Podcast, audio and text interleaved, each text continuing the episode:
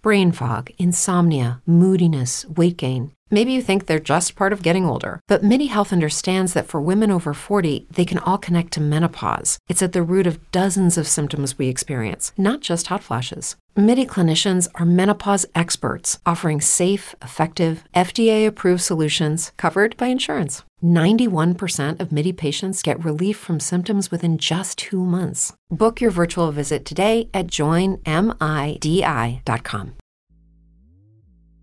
Hadden was so angry at his stupid little niece Eliza for embarrassing him at her school.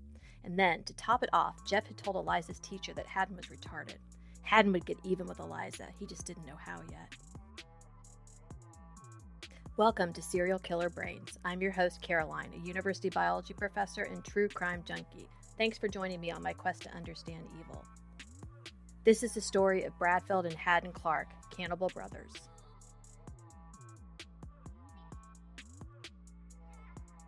Dee Dee was a high school dropout and single mom struggling to support herself and her daughter Tina. Carl was working on his third college degree at the University of Maryland when he and Dee Dee met. There was immediate chemistry between the two, despite the fact that Dee Dee was at least a few inches taller than the 5 foot 5 inch Carl. The couple married on September 30th, 1978, and a year later, their daughter Michelle was born. Dee Dee was a practical nurse, and Carl worked in a few auto body shops but had a tough time keeping a job. The couple did okay financially, but their relationship was contentious to say the least. Dee Dee would claim that Carl started to beat her shortly after Michelle was born. The pair would separate, get back together, separate, get back together, and the children would be exposed to their violent fights. Once, when Michelle was a toddler, Carl pushed Dee Dee down to the ground, and Michelle went running to her, yelling, Mommy, Mommy. In another instance, the little girl walked in on Carl and Dee Dee having sex during one of their breakups a confusing thing for a little one to see of happy and loving parents, let alone parents who were fighting and angry with each other all the time. Michelle was extremely affected by the constant fighting and violence. She began to stutter, grind her teeth in her sleep, and she even missed several months in kindergarten. On Valentine's Day in 1986, Carl and Dee Dee had their worst fight yet. Carl had refused to leave when Dee Dee asked him to, and he told Dee Dee that if there was to be a divorce hearing, he was going to lie under oath and tell the judge that Dee Dee was an adulteress and an unfit mother. He went on to tell Dee Dee that he would kidnap Michelle and she would never see her daughter again. After that, Dee Dee would meet Michelle at the bus stop every afternoon after school. The couple would be in and out of the court and battle over money and over Michelle. Carl did not want to pay child support and had threatened to quit his job so that Dee Dee would be unable to collect. Needless to say, Carl and Dee Dee were out to get each other. After the couple split, Carl got a place with his brother Chuck um, they rented a house that was just two doors down from Jeff Clark on Sudbury Lane. On Friday, May 30th, 1986, Carl picked Michelle up for their weekend together. He took Michelle to McDonald's for dinner and ice cream and to play in the restaurant's play yard. Once Michelle was ready to go, they went to the movie rental place. Those are one of those places where you would go and you would pick out movies and take them home with you for those of you that are too young to remember Blockbuster or any of those rental places. Um, and they got The Little Mermaid for for Michelle and Death Wish 3 for Carl. Once they got home, they watched The Little Mermaid and Michelle went to bed. All in all, it was a nice and normal, uneventful evening for the father and daughter. The next day, Saturday, May 31st, 1986, Michelle woke Carl up at 9 o'clock in the morning looking for breakfast, and she had some very delicious Lucky Charms um, and watched cartoons as Carl slept for another hour. Carl had promised to take Michelle to the community pool to swim in the afternoon because it was incredibly hot and they didn't have air conditioning in the house on Sudbury Lane. Michelle proceeded to get herself ready for the day, and she told Carl that she was ready to go to the big pool whenever he was. Carl, however, wanted to watch the Indy 500, and this was the first year that it was televised.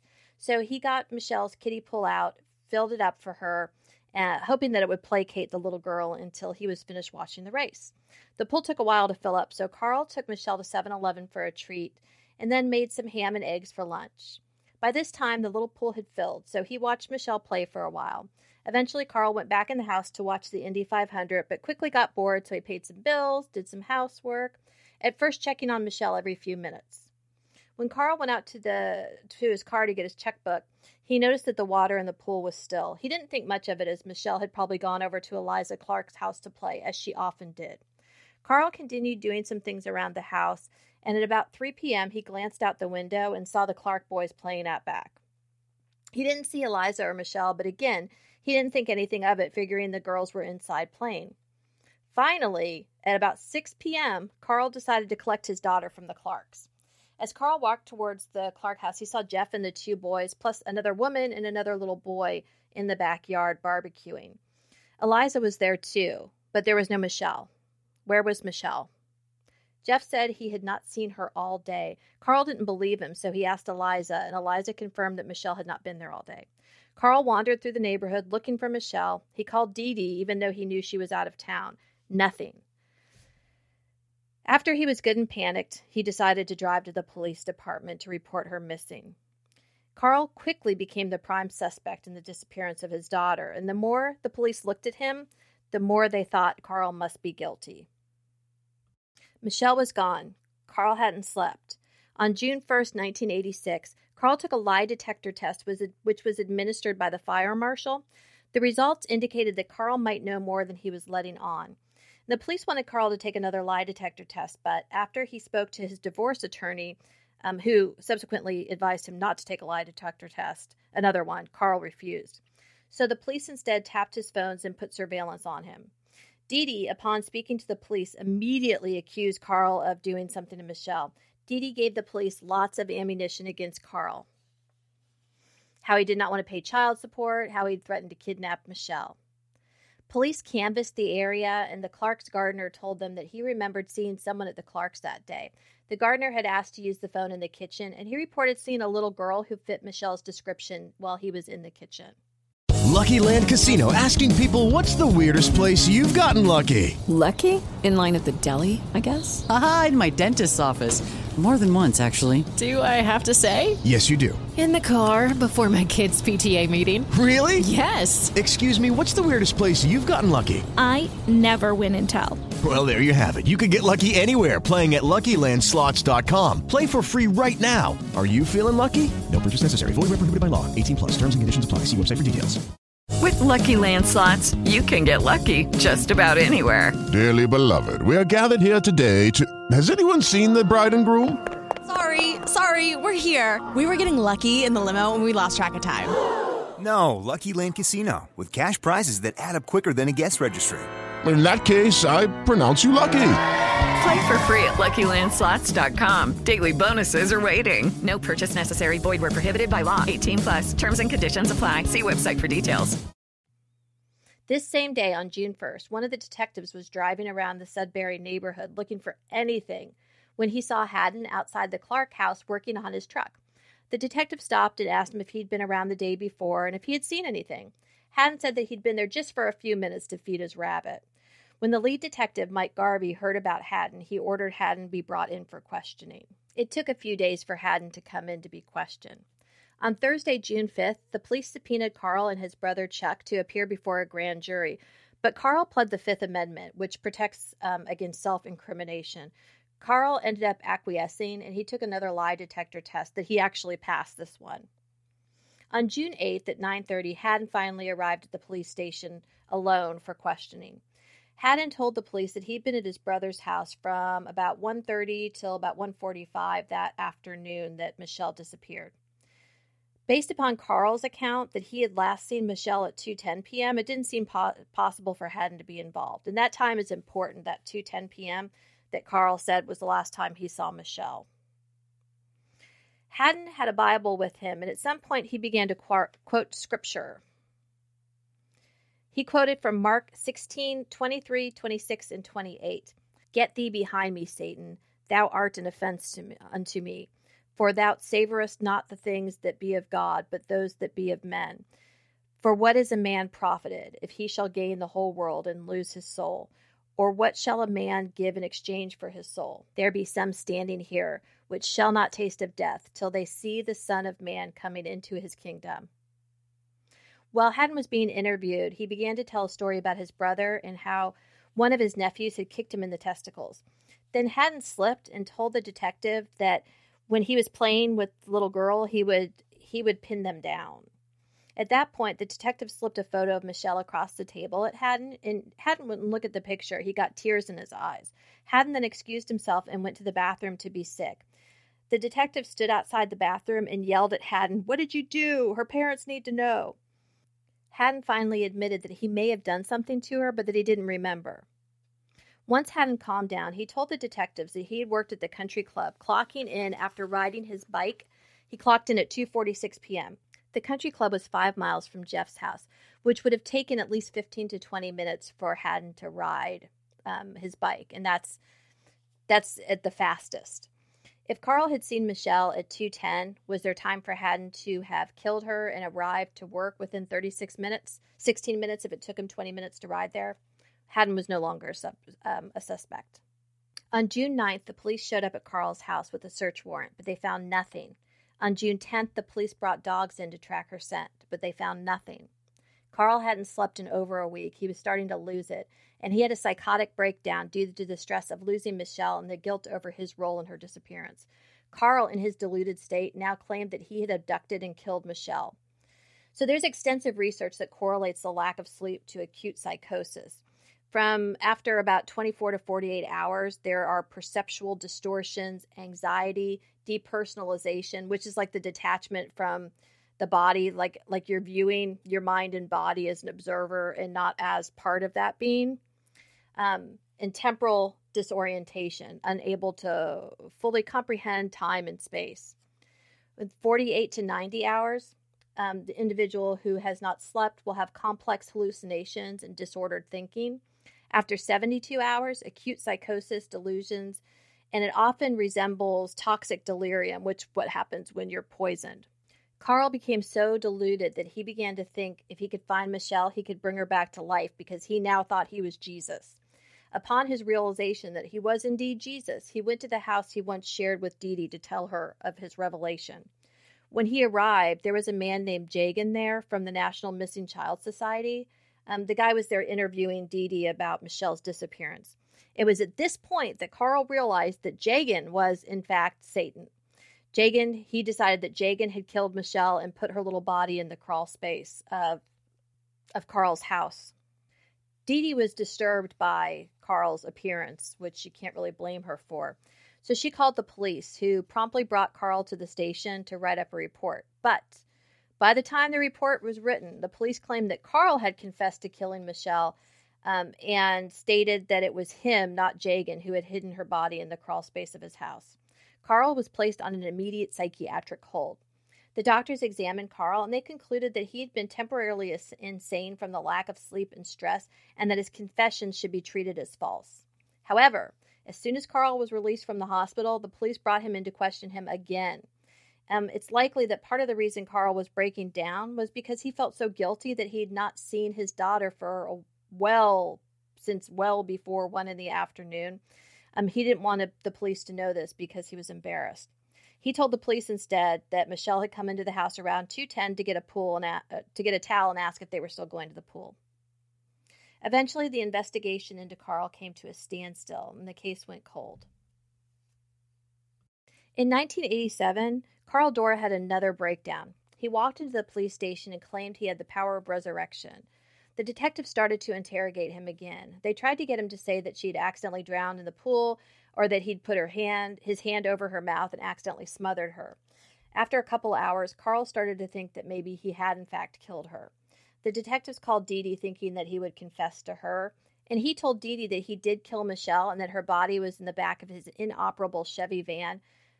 But by this time, Dee Dee knew that he didn't kill Michelle. Michelle, of course, was not in the back of his van. The next time Carl showed up at the police station, the cops threw him out. The day after he was thrown out, Carl showed up again, this time saying he had buried Michelle in his dad's coffin at Fort Lincoln Cemetery. Then he said he had smothered Michelle with his hand, wrapped her in a blanket, and put her in a sewer pipe.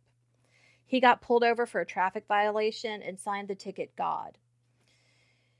He was again checked into a psychiatric ward. He spent 10 days there. Carl was no doubt under immense stress and pressure. And in 1988, America's Most Wanted aired a story about Michelle and basically said that Carl had done it. Um, at this point, Carl's mental health deteriorated even more.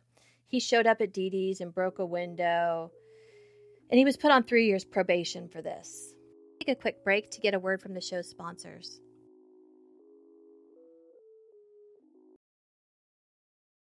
With Lucky Land slots, you can get lucky just about anywhere. Dearly beloved, we are gathered here today to. Has anyone seen the bride and groom? Sorry, sorry, we're here. We were getting lucky in the limo and we lost track of time. No, Lucky Land Casino, with cash prizes that add up quicker than a guest registry. In that case, I pronounce you lucky.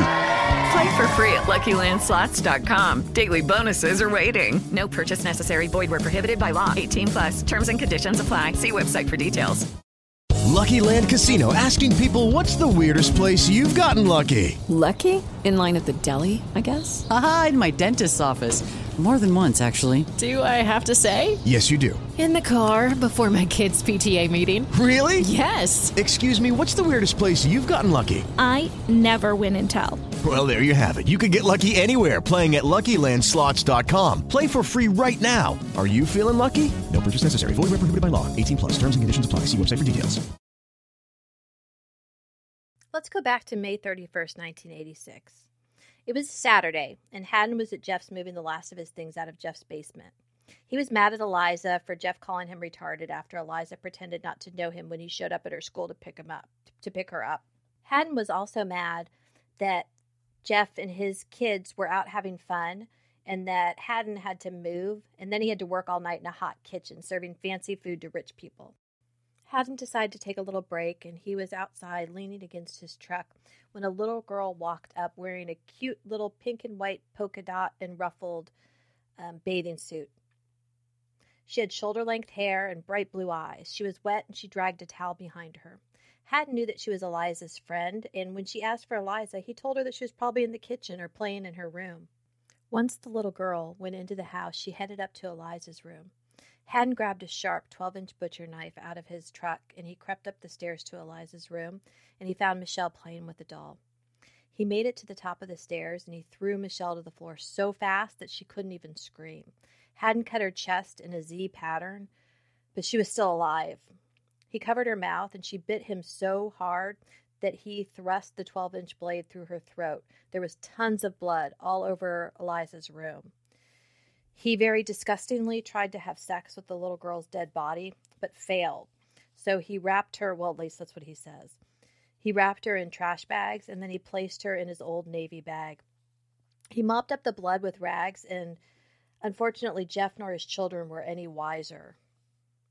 Hadden had sliced his hand during the attack on Michelle, so after he left work at the country club, he went to the Naval Hospital to get it stitched up.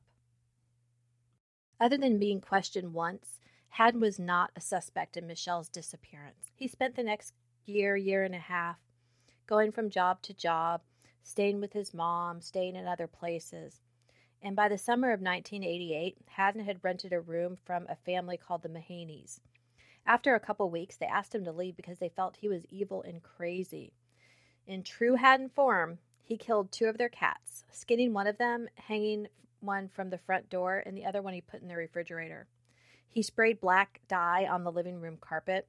He put rotting fish in the chimney, the piano, and a stove. He balanced a 10 gallon can of oil and water above a door so it would fall when it was opened. He stole some Chinese language books, two tape players, audio cassettes, a camera, shoes, and women's clothing. He came back after being kicked out and took a vacuum and a bicycle. And in September of 1988, Hadden returned to Block Island to live with his mother. He got a job as a carpenter's apprentice. But by November of 1988, Hadden and his mother were not getting along well. Hadden attacked his mother um, again because he had attacked her previously. He knocked her down, he kicked her, he even attempted to run him over after she caught him stealing. Flavia charged him with assault and battery. He pled no contest and received one year probation. Flavia wrote him a letter saying Hadden was dead to her unless he went to the VA to get help. She reminded him that she and her fa- she and his father had loved him in past tense. Christmas Day of 1988, Hadden was stopped for for speeding, and he had with him a loaded, unregistered gun. There were charges pending against Hadden by the Mahaneys, the, his former landlord, and by another man who he had rented a basement apartment from. Of course, Hadden began to creep the guy out, so the guy evicted him, and in true Hadden form, Hadden trashed the guy's house. Hadden was given a one year suspended sentence for this. Fast forward to February 19th of 1989. Hadden was parked at the side of a highway around 1 in the afternoon when two officers noticed him. Hadden was leaning over the passenger seat and was messing with a green woman's coat, moving stuff from the coat to the storage space behind the truck's seat. The officers thought that he might be sick, so they approached him, but they noticed a gun holster, so they ordered him to exit his truck and walk away. Hadden told them that no one could go in his truck. One of the officers went through the green coat expecting to find a gun, but instead she found a lady's purse. When she asked Hadden if the purse was his, Hadden said that it was and that he was a woman. Hadden claimed that he found the purse, which had a woman's ID and credit cards. In his truck, they also found other women's coats, a woman's wig, a hypodermic needle and syringe, women's eyeglasses, a wad of cash, ones and twenties mostly, and purses and wallets from 15 women that had been stolen from a church during choir practice. Hadden was arrested and he spent 45 days in jail before he posted bond. Hadden said he didn't post bond because it was February and in jail he got three meals a day, movies on Thursdays, and a warm place to sleep. He probably should have stayed there. He was able to plead guilty to one count of theft um, over $300 and to one count of theft under $300. He was given a sentence of 18 months. And then all but 45 days of that was suspended, and he was given three years probation. Hadden, at this time, he was still on parole in Rhode Island for assaulting his mother and in Maryland for his offenses against the Mahaneys. He was homeless, living out of a tent in his truck behind the White Flint Mall in Rockville, Maryland. He worked at an upscale Italian restaurant as an assistant cook for less than six months. He was fired for his strange behavior. Hadden then claimed that he trashed the restaurant afterwards. He worked at the Holiday Inn as a salad baker for three months, worked as a landscaper for a month, so he had real difficulty in holding a job down. In July of 1989, he was required by the court to seek mental health assistance. He changed his mind once he got there and tried to leave, but was forcibly brought back in and put in restraints and seclusion and was given Haldol. Haldol is a medication used to treat schizophrenia. The Haldol calmed him down quickly and he was taken out of the restraints. He was released on July 17, 1989, and given a week's worth of medication with the understanding that he would be back on the following Monday for an appointment. Surprisingly, he did not go back for an appointment. He told the mental health caregiver that he had experienced hallucinations, that birds and squirrels talked to him. While Haddon was in the psychiatric ward, he saw two psychiatrists. The first one diagnosed him with psychosis with questionable etiology, paranoid delusions, and described Haddon as tearful with intermittent angry outbursts, but no homicidal ideations, right? So even though he had already killed a little girl, he had no homicidal ideations. The second psychiatrist um, described Haddon as a talkative, naive young man, socially maladapted, that he was a victim of circumstances. He was more of a threat to himself because he exhibits poor judgment and self defeating behaviors. Hadden would have frequent stomach aches because, according to Hadden, he had constant diarrhea from living in the woods. He told the doctor that he was nervous about an upcoming court date, that he had been arrested six times in the last four years. Doctor wrote that Hadden distracts from reality of situations by avoiding, projecting, and inserting confusion. Hadden's last words to the doctor were, Quote, I think I have a split personality. I don't like to hurt people, but I do things I'm not aware of, end quote. And that's according to Adrian Havill's book, Born Evil. He left the hospital demanding his VA ID back, and he was marked as absent without leave by a staff nurse. This has been Serial Killer Brains. Join me next time as I continue to explore the evil that is Hadden Clark. If you're enjoying the podcast, please take a moment to rate and review the um, the show on your favorite podcatcher. You can follow me on most of your social media platforms at SKB Pod. And if you want to meet me, I'll be at CrimeCon's house arrest on November 21st on Podcast Row. So I look forward to meeting you all, and I will see you next time. Thanks for joining me on my quest to understand evil.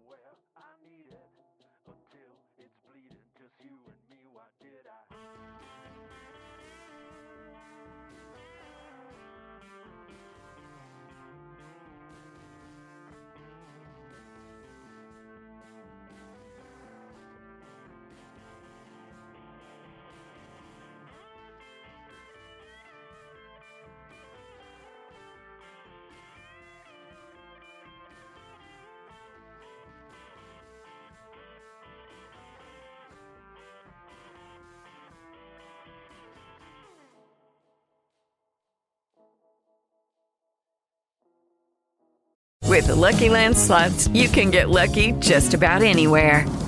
This is your captain speaking. Uh, we've got clear runway and the weather's fine, but we're just going to circle up here a while and uh, get lucky. No, no, nothing like that. It's just these cash prizes add up quick. So I suggest you sit back, keep your tray table upright, and start getting lucky. Play for free at LuckyLandSlots.com. Are you feeling lucky? No purchase necessary. Void where prohibited by law. 18 plus terms and conditions apply. See website for details.